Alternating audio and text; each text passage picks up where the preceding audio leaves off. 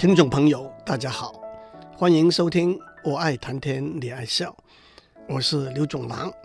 有一群专家学者到澳洲去旅行，当他们的旅游车走过一个垂杨绿水、景色宜人的大池塘的时候，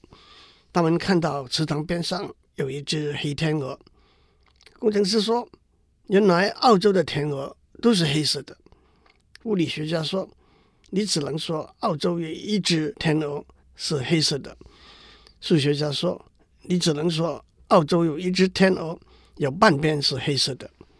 统计学家说，我倒需要算一下在澳洲看到一只黑天鹅的几率是多少。这个笑话背后有很多的含义，在下面我们会回过头来多讲一点。不过让我们先回答统计学家的问题。两千年以前，罗马诗人 Giovanni 在一首讽刺诗，也可以说是高级的打油诗里头说，好的老婆是很难找得到的。其中几句是，既要美丽又要迷人，还要有钱，更要会生，祖宗荣耀光三代，贞洁至此少纷争，就像黑天鹅一样罕见，想要在世界上找到这样的女人。不过主班斗就像黑天鹅一样罕见这一句诗句，还是可以有两个不同的解释。一个是他知道世界上是有黑天鹅的，不过为数甚少；另外一个是他根本认为世界上没有黑天鹅。黑天鹅主要生长在澳洲。根据历史上的记载，欧洲的探险家在十七世纪才在澳洲发现黑天鹅。不过就让我们回答统计学家说，看到黑天鹅的几率的确是很低的，这是我们下面要讲的主题。不过让我打一个岔，交代几个和黑天鹅有关的故事。清代以才思敏捷著称的纪晓岚，有一次和乾隆皇帝在喝酒赏风景，看见一只鹤从天上远方飞过来，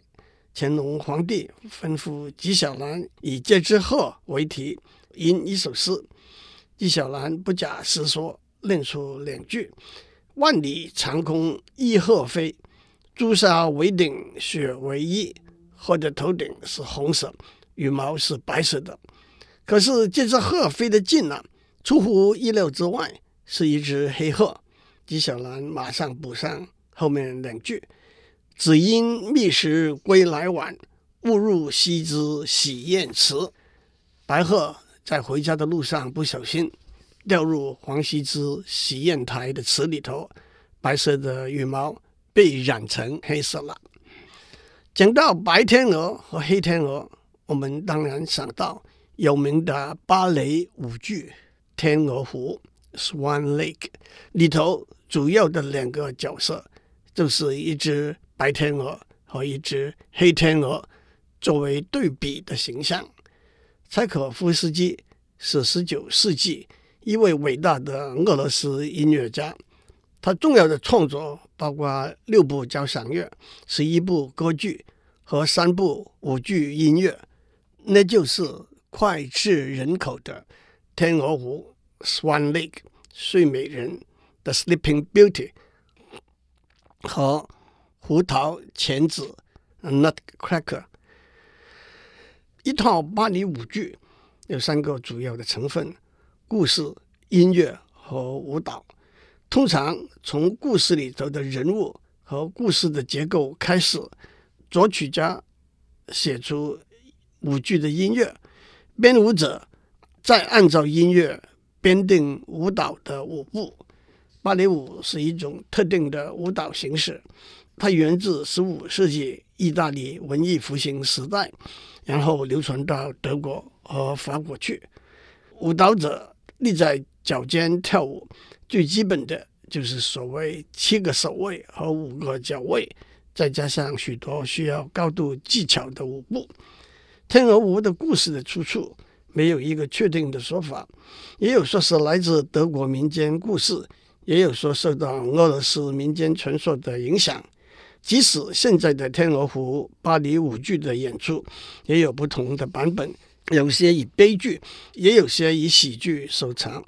让我讲一八九五年一场演出的脚本里头的故事。齐格飞王子正在和一群好朋友在他自己的庆生会上开怀尽欢，他的妈妈皇后突然来到庆生会上，他对皇子放荡无趣的生活方式很不以为然，因此吩咐皇子一定要在第二天晚上在皇宫里头举行的舞会上选择一个终生伴侣。王子觉得难以接受，因为他认为婚姻必须源自爱情，也因此变得郁郁不乐。这个时候刚好一群天鹅在天空中飞过，所以他的朋友们就建议大家一起去打猎散散心。齐格飞王子在森林里头和大家失散了，来到一个湖边，看到一群白天鹅。当他张弓欲射的时候，忽然其中一只天鹅化身成一个美女，她告诉齐格飞王子说她是一个公主，她的名字是奥德 Odette。 她和她的侍女被一个邪恶的巫师的魔法所蛊惑，白天变成天鹅，只有到了晚上才能恢复人形。他们所在的那个湖就是天鹅公主妈妈的泪水形成的。唯一能够破解这个魔障的方法，是一个从来没有恋爱过的男子愿意发誓把永恒的爱奉献给天鹅公主。这个时候巫师突然出现了，王子要把他杀死，但是天鹅公主恳求他不要这样做，因为如果巫师死掉，他所放的魔障就无法被解除了。在天鹅仙女们涌出之中，王子和天鹅公主坠入爱河。王子并且邀请天鹅公主第二天出席皇宫里的舞会，可是不久天就亮了，天鹅公主和天鹅仙女们都变回为天鹅。第二天晚上，贵宾们一一来到在皇宫举行的化妆舞会，皇后吩咐王子和六个公主跳舞，并且在六个公主里头选一个为妻子，但是王子对他们都不中意。这个时候巫师带着他的女儿奥吉利 Odile 来到舞会，巫师把奥吉利改变得像天鹅公主奥德一模一样，不过她以黑天鹅的形象出现。王子以为黑天鹅奥吉利就是天鹅公主，王子以为黑天鹅奥吉利就是天鹅公主奥德，和她翩翩起舞。这个时候天鹅公主奥德变成一个幻影出现，告诉王子她是被骗了，可是王子并没有听明白，就在宫殿上向大家宣布他要娶黑天鹅为妻。这个时候巫师显出天鹅公主的幻影，王子才知道大错铸成，他伤心欲绝，赶快回到湖边去。在湖边上，天鹅公主难过不已，无故天鹅仙女们的劝慰，她要自尽终结。这个时候王子赶到了，天鹅公主接受了王子的解释和道歉，两个人共事长相厮守。突然巫师出现了，他要求王子履行他的诺言，和他的女儿黑天鹅结婚。可是这一来，天鹅公主也就将永远不能恢复人形。王子选择了和天鹅公主双双跳入湖中殉情而死。这不但破了巫师的魔杖，巫师也失去了所有的魔力和身亡。在天鹅仙女们的涌出之下，王子和天鹅公主共携仙女一起登上天上的仙境。故事加上舞蹈和音乐，诸位以后有机会千万不要错过，这在芭蕾舞剧里头最经典的作品之一。在传统上，在天鹅湖舞剧的演出里头，白天鹅奥德和黑天鹅奥吉利两个角色都是由同一个芭蕾舞者扮演。不但这两个角色的舞蹈都有非常高的难度，而且这两个角色需要呈现不同的个性。白天鹅是天真脆弱，黑天鹅是感性和诱人。有一部二零一零年的电影《Black Swan》黑天鹅，就是以天鹅湖舞剧选角的故事作为背景。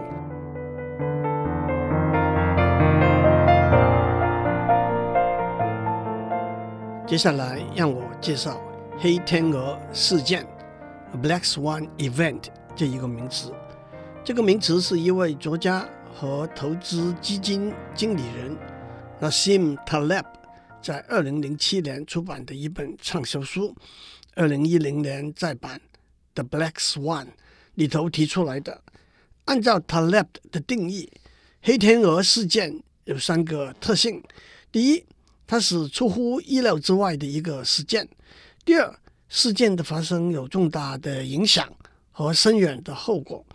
第三，事件发生之后，人们可以找出或者编织出事件发生的原因和脉络，或多或少的指出这个事件的发生是可以预见的。换句话说，按照过去累积的经验和知识，我们认为有些事情是不可能发生的，但是在事件发生之后，我们可以从过去的经验和知识里头找出这个事件发生的来龙去脉，而且这个事件的发生引起了重大的后果，这个事件就被称为一个黑天鹅事件。让我们看几个例子。一九一二年四月十日，邮轮铁达尼号 R M S Titanic 的处女航从英国出发前往美国，四天之后在北大西洋撞上冰山，不到三个小时就沉没了。铁达尼号全长两百六十九米，是那个时候史上最大的船，船上有两千两百多个乘客和差不多九百个船员，在海难中丧生的人数超过一千五百人。铁达尼号的船长 Edward J. Smith 是铁达尼号所属的航运公司里头最资深的船长，他有丰富的航海经验。一九零七年，他是 R M S Adriatic 从利物浦到纽约处理航的船长。当 R M S Adriatic 安全抵达纽约之后，记者问及这么大的一艘船穿洋越海安全的问题的时候，他说：“我无法想象到任何灾难意外足以令这艘船沉没。现代造船的技术已经把这种可能完全排除掉了。”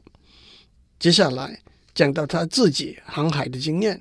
他说：“我从来没有见过，更没有经验过沉船的意外事件。”甚至也不曾面对过这种危机。 Edward J. Smith 在铁达尼号的铁达尼号的海难的时候坚守岗位，随着船殉难。铁达尼海难发生之后，美国和英国官方都分别立即进行检讨。他们发现，第一，铁达尼号虽然有装备六十四艘救生艇的空间，但是事实上只装备了二十艘，总容量仅仅是一千人多一点，是全船人数的三分之一。第二，铁达尼号虽然有最好的无线电通讯设备，但是当时海上船只之间没有共同遵循的国际通讯协定。第三，缺乏对海上冰山移动漂流全面的侦查追踪的国际组织。这些检讨的结果也都带来后来具体的改进方案。第二个例子我要讲的是二零零一年九月十一号，在美国恐怖分子杀死了四架民航用飞机，自杀性的直接冲撞商业和军事的办公大楼的事件。九月十一日早上七点五十九分从波士顿起飞，载有七十六个乘客、十一个机组员，前往洛杉矶的班机被五个恐怖分子挟持，在八点四十六分直接冲撞纽约世贸中心北面的大楼。早上八点十四分自波士顿起飞，载有五十一个乘客、九个机组员，前往洛杉矶的班机被五个恐怖分子挟持，在九点零三分直接冲撞纽约世贸中心南面的大楼。早上八点二十分从华盛顿杜勒斯机场起飞，载有五十三个乘客、六个机组员，前往洛杉矶的班机被五个恐怖分子挟持，在九点三十七分直接冲撞华盛顿美国国防部总部所在的五角大厦。早上八点四十二分自新泽西州纽华克的机场起飞，载有三十三位乘客、七个机组员，前往三藩市的班机被四个恐怖分子挟持，在机组员和乘客企图压服恐怖分子的过程里头，航机坠毁，世贸中心两座大楼完全倒塌，死亡的人数是两千六百零六人，五角大厦部分倒塌，死亡人数是一百二十五人。九一一事件之后，美国直接增加的安全措施包括飞机的驾驶舱必须装上防弹可以上锁的门，经过训练的驾驶可以携带防护的枪支，在舱里头装置监控的闭路电视，机场加强安全检查，包括严格检查乘客携带的物品和身份证明等。二零一三年五月，在世贸中心原地重建的世贸中心一号封顶，新的大楼一共有一百零四层楼，成为美国最高的摩天大厦，预计在二零一四年内完成内外装潢，开始使用。上面两个例子强调了黑天鹅事件往往是大家没有想到可能发生的事件。在下面我们再看几个例子，这里头我们要强调的是，有些事情大家没有想到居然会有非常重大的后果和影响。为什么许多事件会有超出估计之外的重大的后果和影响呢？一言以蔽之，在今天的大环境里头，许多事件的后果和影响有非常大的扩展性 scalability。 扩展性就是大的变得更大，快的变得更快，远的变得更远，富有的变得更富有。扩张性来自科学技术的进步，也来自大环境组织架构的变迁所带来的事件之间相互影响的关联性 linkage。 童话故事 Harry Potter 的作者 J K. Rowling 在十年之内出版了一系列七本书，一共被翻成六十五种语言，卖了四亿本。Harry Potter 系列的第一本第一刷一共一千册，版税加上电影及商品的收入，让 J K. Rowling 从一个贫困一边写作一边照顾一个小女儿的单亲母亲，成为一个拥有高达十亿美元财富的名作家。 Harry Potter 的商誉估计高达一百五十亿美元。 J K. Rowling 成功的扩展性是一个惊人的黑天鹅事件。艾滋病 AIDS 是一种危害性极大的传染病，病人因为体内免疫系统被破坏，因而容易感染各种疾病而导致死亡。艾滋病的病例一九八一年在美国确定，相信是从非洲传入的。到了一九八三年，法国巴斯特研究所的蒙特里尔博士和他的一个助手从病患者的血样分离找出了致病的病毒 virus， 这种病毒就被命名为人类免疫缺陷病毒 H I V。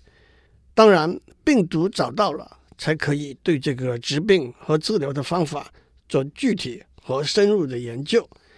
其实 H I V 这种病毒的发现背后还有一段科学史上相当复杂的公案。当蒙德里尔教授发表他和他的研究团队已经分离出导致艾滋病的病毒的时候，在美国国家卫生院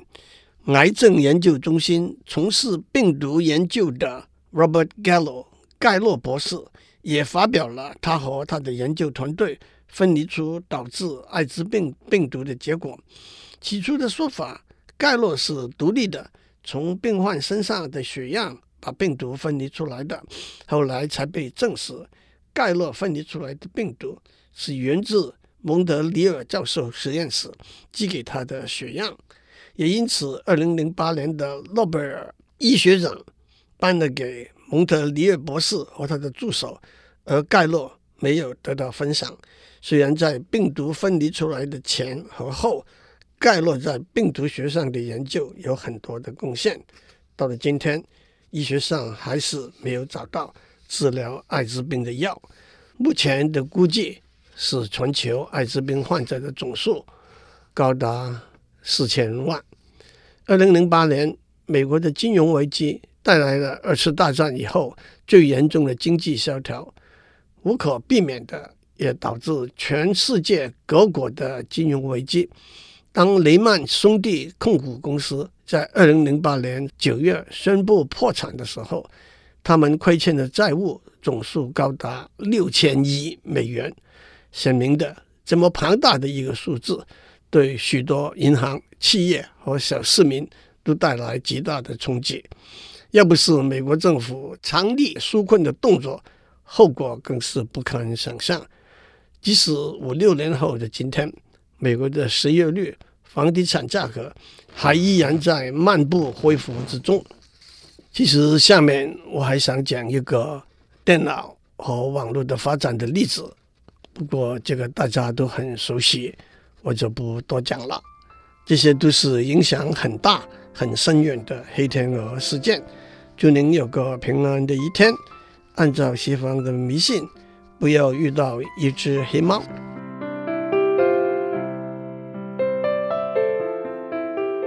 以上内容由台达电子文教基金会赞助播出。